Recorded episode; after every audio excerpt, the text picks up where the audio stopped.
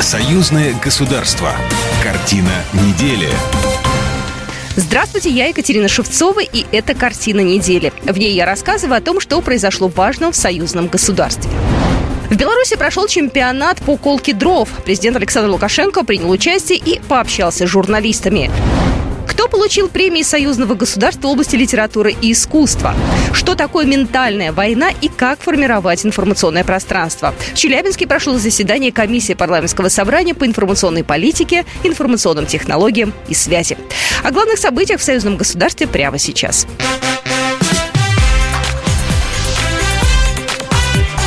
Главное за неделю. В начале недели в Беларуси впервые прошел чемпионат по колке дров среди журналистов. Событие приурочено к очередной годовщине Октябрьской революции и проводится в Беларуси впервые. Президент республики Александр Лукашенко посетил событие, а также лично продемонстрировал, как правильно колоть дрова. По традиции президент вспомнил и о жителях соседних стран, где сейчас не все так просто с энергоресурсами. Белорусский лидер как-то уже колол дрова. Акция тогда была адресована жителям замерзающей Польши. После официальной части мероприятия президент пообщался с журналистами. Высказался Александр Лукашенко и о настроениях в самой Европе. Германия, вся Европа, там нет руководителей сейчас. Если бы они были, понимаете, они даже не могут потушить пожар в собственном доме. Европейцы не хотят этой войны. Они же понимают, что сегодня в Украине тут Беларусь пытаются поджечь. Вспыхнет завтра вся Европа. Американцы единственно боятся ядерного оружия, потому что туда может прилететь. Не будет применено ядерное оружие, значит будет обычным оружием воевать. Где? У нас будут воевать. Мы тут будем в этом котле. Украина уже полыхает, богатейшая. Нет такой страны, как была Украина. В советские времена вложили столько, а земли какие, а природа какая. Все было. Во что превратили? Катастрофа. Европейцам надо очухаться и остановить войну. А они не могут. Им не дают. Первый приз соревнований взяло агентство «Минская правда». Дипломы и знаки отличия премии Союзного государства области литературы и искусства по издательскому проекту «Историческая память Союзного государства» на этой неделе вручил госсекретарь Союзного государства Дмитрий Мизинцев. Премия учреждена 20 лет назад. Раз в два года лауреатов чествуют за вклад в укрепление дружбы и сотрудничества между участниками союзного государства. Сегодня национальные лидеры Беларуси и России говорят о необходимости защищать историческую память о подвиге великого советского солдата. Но это ведь не только борьба за историческую правду. Это то, что нам сегодня необходимо, чтобы ощутить нашу особую сплоченность на фоне событий очень сложных, но необходимых событий, которые переживают два самых близких союзника Беларусь и Россия.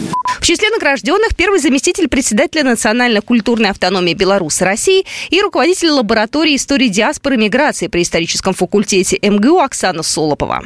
Но союзного государства премия – это ведь символ. Это символ реального единства двух наших стран. Что такое союзное государство для членов диаспоры, для белорусов России?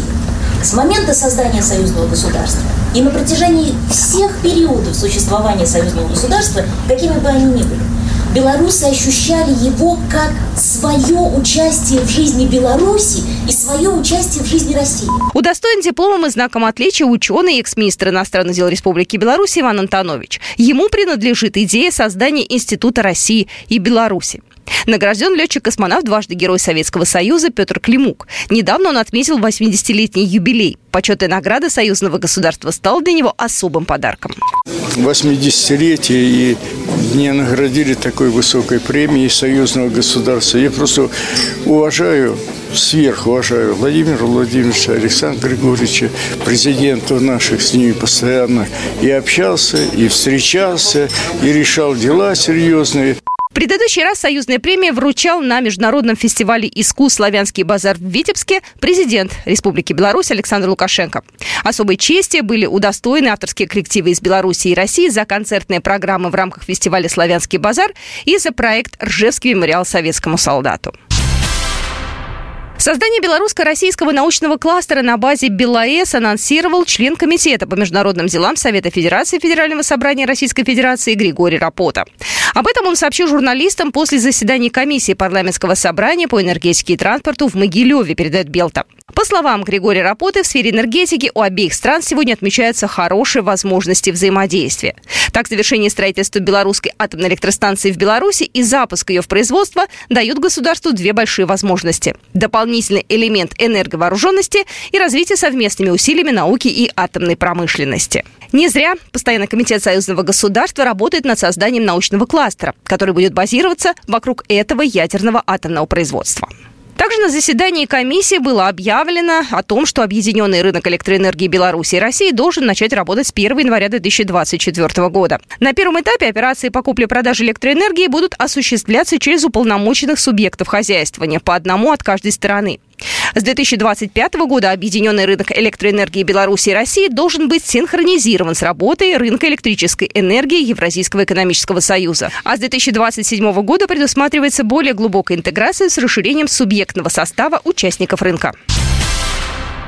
Заседание комиссии парламентского собрания по информационной политике, информационным технологиям и связи прошло на этой неделе в Челябинске. В нем приняли участие не только депутаты, но и представители правительства Челябинской области, Постоянного комитета союзного государства, Министерства информации Беларуси, Минцифры России и руководители СМИ союзного государства. Повестка самая острая – эффективность создания общего информационного пространства, стратегия развития союзных СМИ, как она отвечает на внешние вызовы и угрозы. Геннадий Давыдько, председатель комиссии парламентского собрания по информационной политике, информационным технологиям и связи. Либо мы вместе, либо нас нет.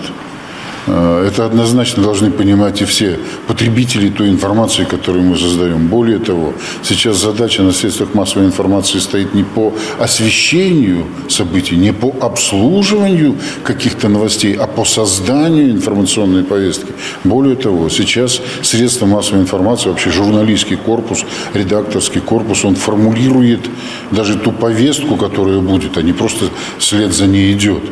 Говорили об особенности нынешнего информационного противоборства союзного государства и коллективного Запада ментальной войне. Ее цели – изменение самосознания, замена цивилизационной основы нашего общества на другие чужеродные ценности.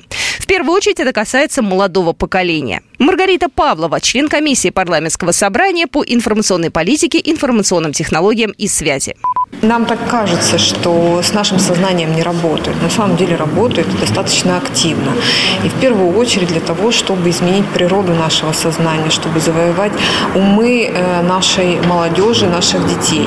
Что это значит? Потому что э, дети вырастут и э, обладая определенным набором ценностей и определенным набором мыслей и идей, они смогут принимать нужные, например, не нашей стране решения, понимаете? и быть полностью под э, влиянием, чьим-то влиянием. Да? Это называется колониальное мышление. На заседании комиссии подвели итоги работы газеты «Союзная вечь». Это официальное еженедельное издание парламентского собрания Союза Беларуси России. Распространяется бесплатный тираж более 300 тысяч экземпляров. Издание ведет и новостной портал «Сайт», занимает 38 место среди российских СМИ в интернет-разделе «Политика». И в год его посещают миллион триста тысяч человек. YouTube вновь уже во второй раз удалил канал союзного государства. Первый канал «Белрос» был удален платформой в апреле этого года. Причина – две претензии к сюжетам новостных выпусков. Несмотря на это, работу не остановили. Новостной канал стал еще даже более популярным. «Белрос 2.0» всего за несколько месяцев набрал более 23 тысяч подписчиков и более 13 миллионов просмотров. И вот, опять на этой неделе канал был удален. И в этот раз даже без объяснения причин. Николай Ефимович, председатель телерадиовещательной организации союзного государства.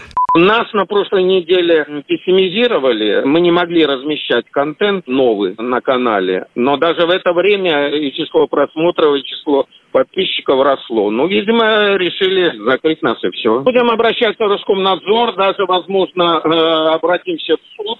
Роскомнадзор заявил, что считает недопустимым ограничения в отношении YouTube-канала «Белрос» и требует от корпорации Google незамедлительно восстановить доступ к удаленным видеозаписям, а также проинформировать российское ведомство о причинах введения дискриминационных мер.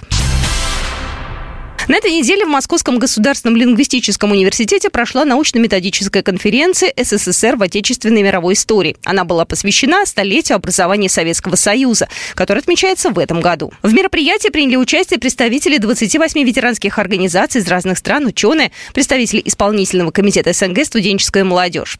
Одним из главных векторов этой конференции в том числе было и распространение положительного опыта Советского Союза по укреплению взаимного доверия и дружбы народов, государств-участников Содружества независимых государств в современных условиях.